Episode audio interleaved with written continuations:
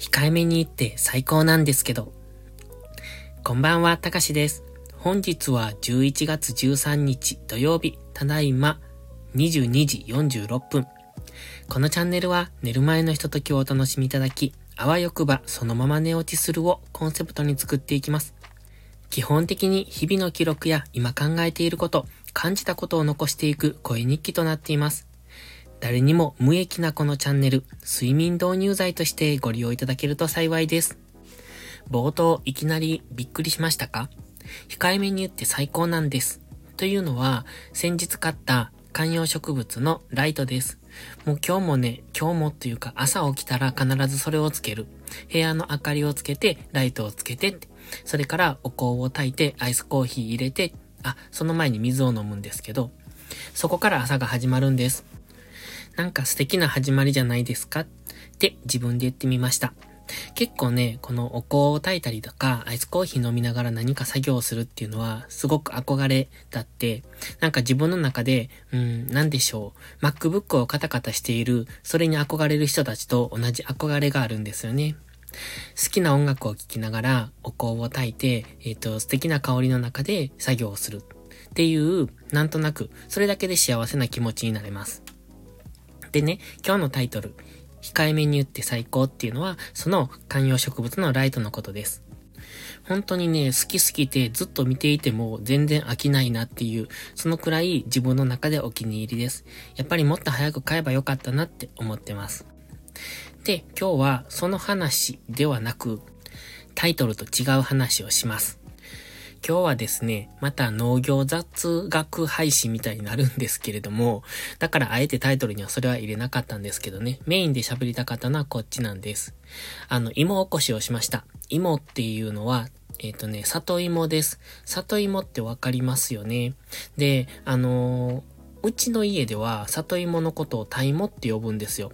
で、なんかね、もう、里芋が何で、タイモが何で、山芋が何でっていうのがよくわからんくなってきて、え、長芋と山芋は違うのみたいな。里芋とタイモは違うのみたいなことになってて、自分の中で、どの芋が何なのかっていうのが、こう、なんて言うんですか？写真と名前が結びつかないみたいなことが起こってるんですね。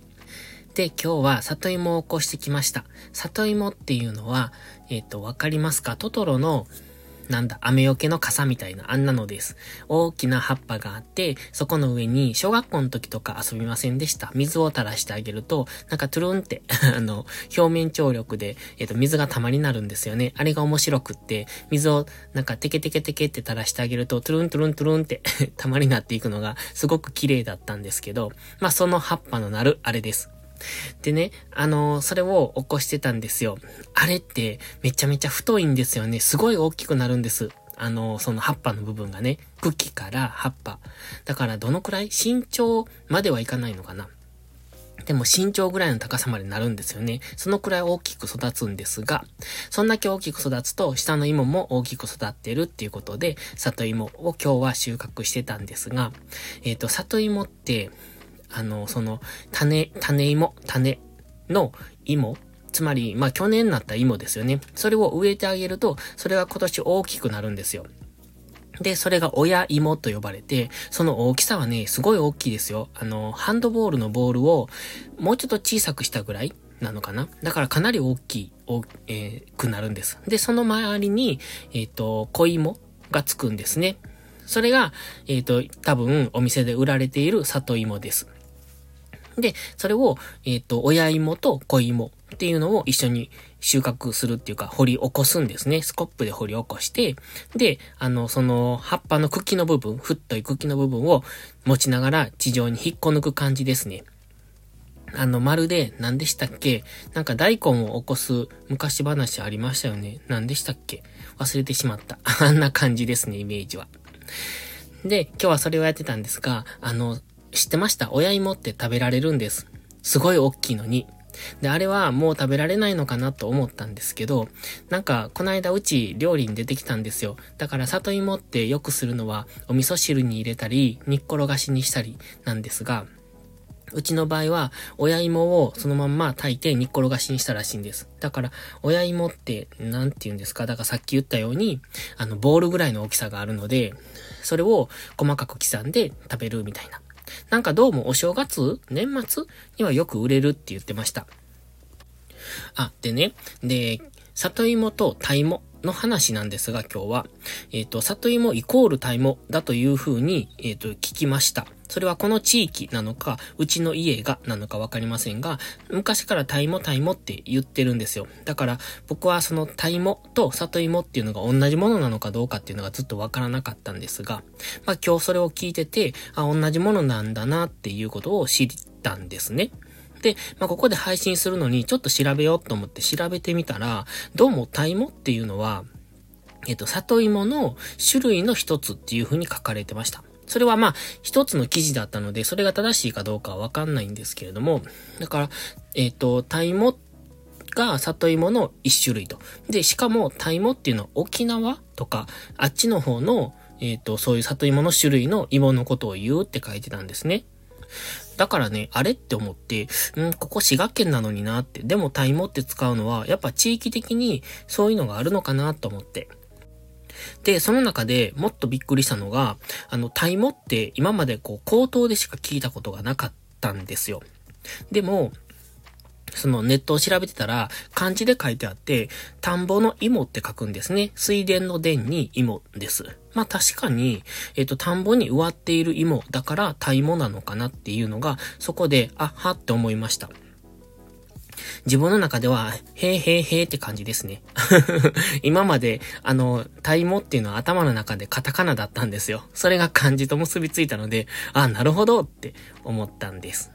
確かに田んぼに植わってるなと思って。まあ別に田んぼじゃなくてもいいんですけど、畑でもいいんですけどね。まあこの辺は多分その、えっ、ー、と、稲が終わった後とか、あと麦が終わった後にそういった畑として活用することがあるので、そこで田んぼの芋ということで芋を植えたのが、もしかしたら始まりなのかな、みたいなことを勝手に想像してました。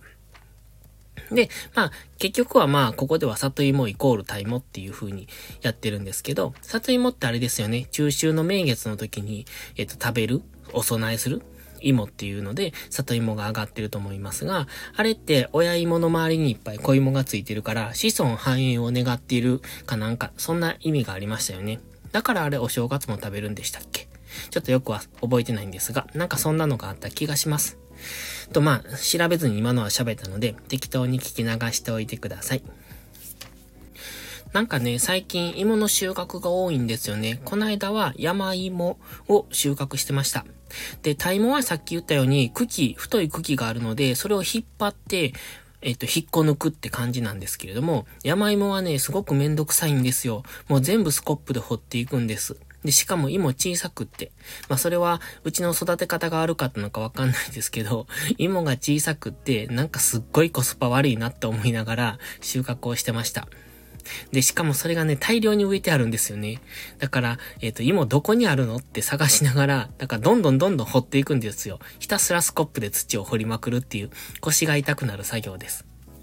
ので、最近は芋収穫シーズンなのかなとか思いながらやってます。ということで、今日はこの辺で終わろうと思います。本日は控えめに行って最高ということで、えっ、ー、と、観葉植物のライト、すごいいいんですよ。だから、またもう少ししたらもう2個買おうかなって思ってますが、うんと、よく考えたら部屋に、このコンセント少ないんですよね。だから電源どっから取るのと思って。あまりにもタコ足配線になっちゃうから、ちょっとそれも困ったなっていうところですね。ということで、また次回の配信でお会いしましょう。たかしでした。バイバイ。